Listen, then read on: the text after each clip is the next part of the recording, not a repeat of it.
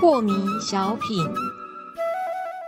张讲师您好，有一位听众朋友，他想请教讲师，他说啊，有很多的课程啊，都强调要读经典，但是这个经典对我来讲真的是很陌生哦，看不太懂，所以他想请教讲师，如果真的想要进步，是不是就一定要强迫自己来读经典？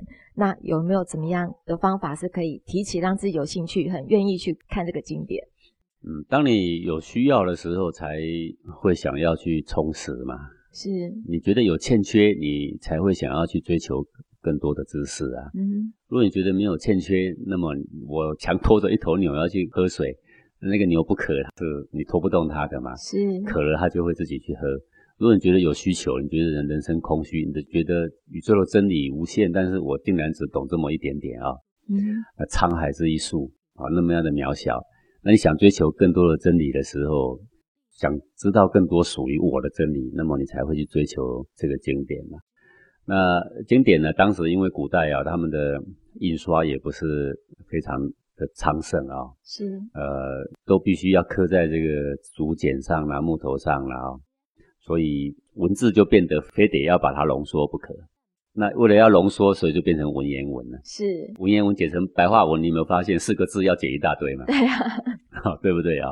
然后它要浓缩成文言文，方便于记录。所以我们现在再来解读这些文言文的时候，你会觉得是非常的吃力。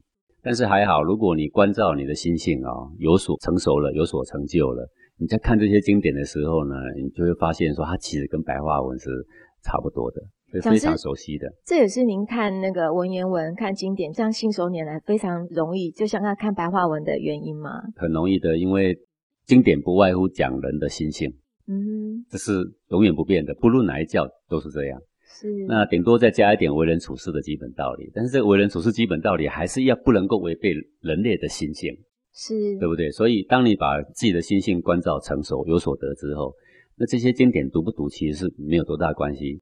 但是像我个人，我呃悟透了这个黄庭里面的一窍，内心的一些真相，我希望出来度世，那我就会读很多经典，是因为读经典的过程，我就可以从经典里面吸收一些古人的说法，作为这个学问的一些引证。是，那有的时候读经典还有一个好处，就是开阔我们的视野。嗯，呃，因为我们人的一个想法，常常用的词汇就会局限在一小块。那么经典读多的时候，除了可以导正我们的狭隘以外，我们对外讲给人家听的时候啊，我们的词汇的内容也就会丰富。是啊，比如说你用圣经的话，然后跟用佛经的话，跟用儒经的话，它的语气、味道都不一样，都不一样。那么这样就能够，呃，在适当的时候，也许就有给予众生有当头棒喝的效果。当然，最好也是给自己有当头棒喝的效果。嗯，那由于这个。